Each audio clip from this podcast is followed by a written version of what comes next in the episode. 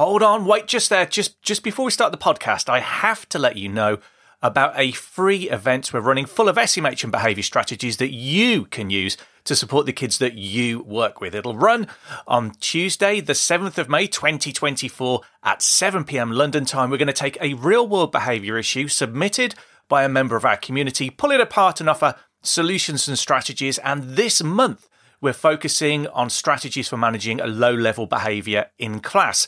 Our aim is for you to walk away with lots of actionable ideas and strategies that you can use straight away in your school. And did I mention it's completely free? Everyone's favourite price? We're limited to 300 spaces though, so grab yours today before they're all gone.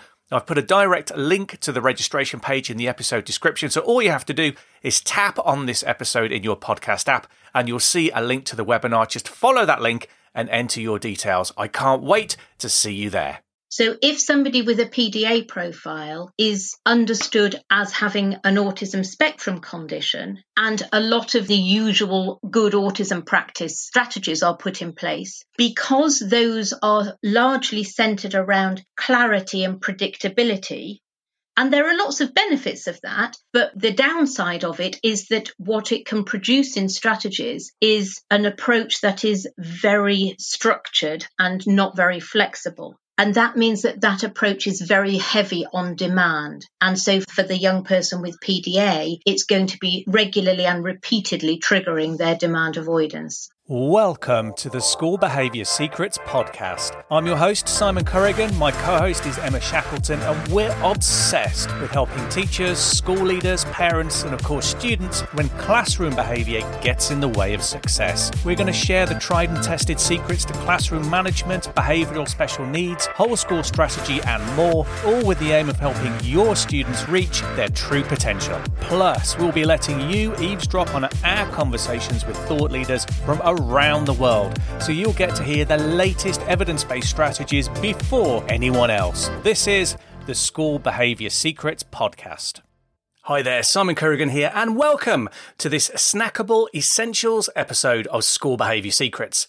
In this mini essentials episode, I'm going to share with you one important bite sized piece of information or a helpful strategy from a previous interview episode that you can use straight away with the kids that you work with. Because in a world where teachers and school leaders are constantly bombarded by information, it's helpful to have little reminders every now and then to keep important strategies top of mind. In this Essentials episode, I'm going to share an insight into pathological demand avoidance from Ruth Fidler from episode 16.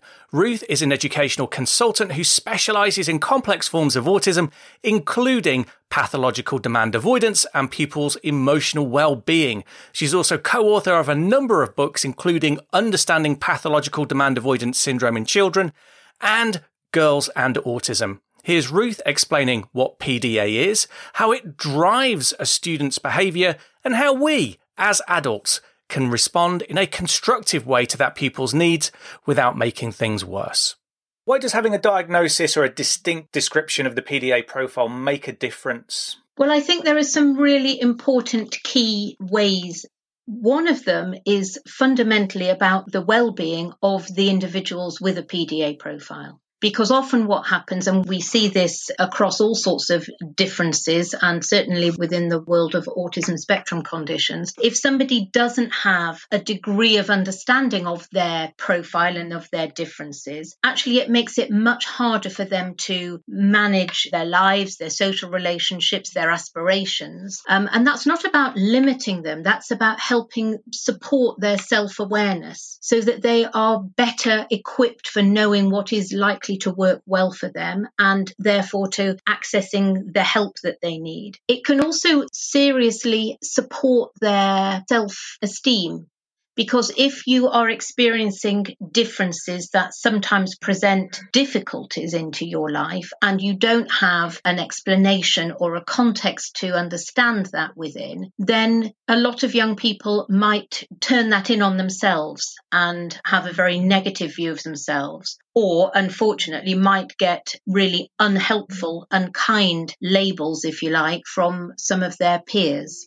The other really key factor in getting a distinctive diagnosis is about having access to the right sort of approaches. So, if somebody with a PDA profile is understood as having an autism spectrum condition, and a lot of the usual good autism practice strategies are put in place, because those are largely centered around clarity and predictability, and there are lots of benefits of that, but the downside of it is that what it can produce in strategies is an approach that is very structured and not very flexible. And that means that that approach is very heavy on demand. And so for the young person with PDA, it's going to be regularly and repeatedly triggering their demand avoidance. Because they know exactly when to expect demands throughout the day. Yes. And because they come thick and fast. If you think about a sort of like a visual timetable or something, or teach strategies where it's a do this first, then that, then the next, then you know you've finished. And when you finish, you move on to something different. There are significant advantages advantages of that in terms of it being structured and predictable, and that has a positive impact on reducing anxiety. But for somebody with PDA,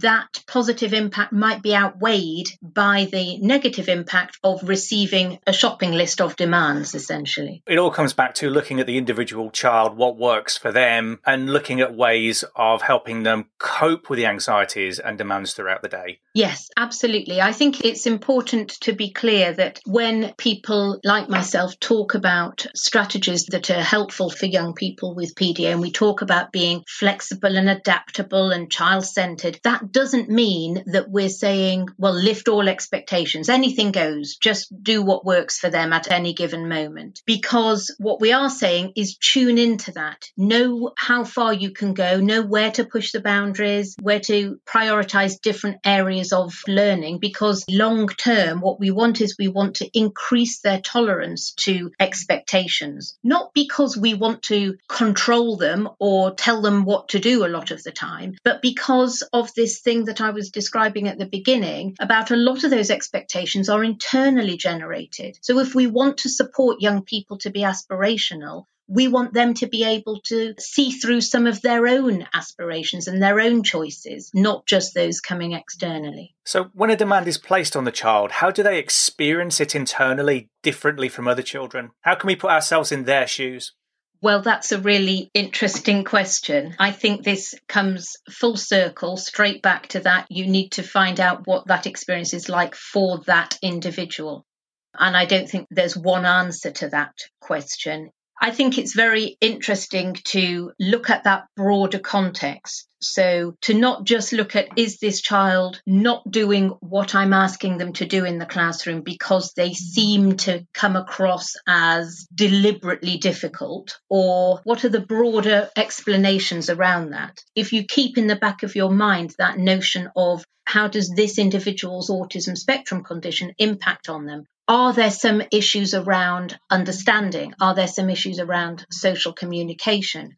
Are there some differences around their sensory profile? Has their anxiety just been triggered, which I might not have spotted triggering myself? Maybe I have done inadvertently. Am I seeing some demonstration of anxiety that looks like this in that person? But might look different in a different person. Some of us tend to be much more expressive and explosive when we're anxious, and others tend to shut down. So we need to understand what that looks like in different individuals, don't we? And one of the things I talk a lot to school practitioners about is looking at what's running in the background. So if you think of it in IT terms, what are the background apps that you've got open at any given time? And is that little thing you're asking that child to do, or just pop your book on the table, is that just one too many? Even though it's not an unreasonable thing and it's asked in a very polite and gentle and kindly way, etc. So being aware of what's going on for that individual and how many simultaneously difficult things they are being asked to accommodate. And on top of that, I think there are lots of very valid reasons why many of us don't want to do what we're being asked to do. It happens to us all, doesn't it? And some of those reasons might be that I don't understand what you're asking me to do, or I did think it sounded quite a good idea, but now it's happening. I'm not feeling in the mood so much, or something else has come up. I prefer to do that now or I don't like the way you asked me, or I want to do something else in a different way because that now looks more exciting, but I'll come back to this later. Can we negotiate on it? There are all sorts of reasons why somebody might not be in a position to cooperate that is a very sad state of affairs if education practitioners go too quickly to an assumption that the reason is they are being deliberately difficult or they are somehow defying my authority in my classroom, because that's probably quite low down the list if you unpicked it. So I've got a child in my classroom who's got PDA and I can see that they're becoming more anxious. I can see that placing another demand on them is going to create difficulties for them. What should I absolutely avoid doing? Well, you should absolutely avoid making the situation worse if you possibly can. So, come back to that point that I, I, made earlier about how many simultaneously difficult things are being asked of this young person just now, and which of those are essential for this moment. And which of those can we just get rid of? Which of those can we postpone? Which of those can we bin entirely? Which of those can we just alter the emphasis of? So, if they're in a busy environment and you think that might be contributing at a sensory level, how do we quieten and calm the broader environment down? And that's not always maybe by moving that child with PDA. It might be, in fact, much simpler to move everybody else. Because if you're asking the child with PDA who's already agitated to move, you're then putting another demand in the pot. If you think of it like some sort of a cat with nine lives or something, and how many do you want to use up in any given day, you're making some careful and considered decisions about what matters most in that time.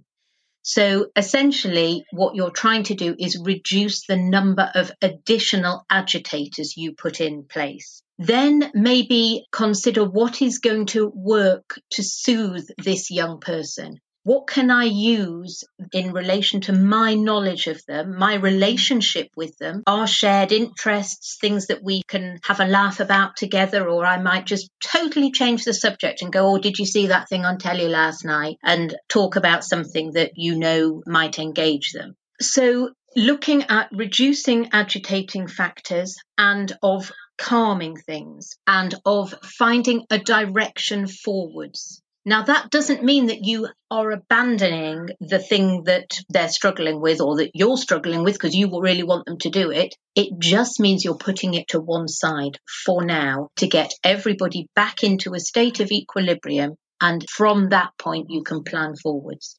And that was Ruth Fidler giving you an insight into what fuels the behaviour of pupils who have a PDA profile. I've put a direct link to Ruth's books in the episode description. And of course, you can always head back to episode 16 to hear the full interview if you'd like more information on the subject. It would be time very well invested. And that's all we've got time for on this Essentials episode. If you've enjoyed listening today, please remember to rate and review us. It takes just 30 seconds. And when you do that, it prompts the algorithm to recommend School Behaviour Secrets to other listeners. And that helps us grow the podcast and reach other teachers, school leaders, and parents. And while you've got your podcast app open, do please remember to hit subscribe so you never miss another episode. Thanks for listening, and I look forward to seeing you next time on School Behaviour Secrets.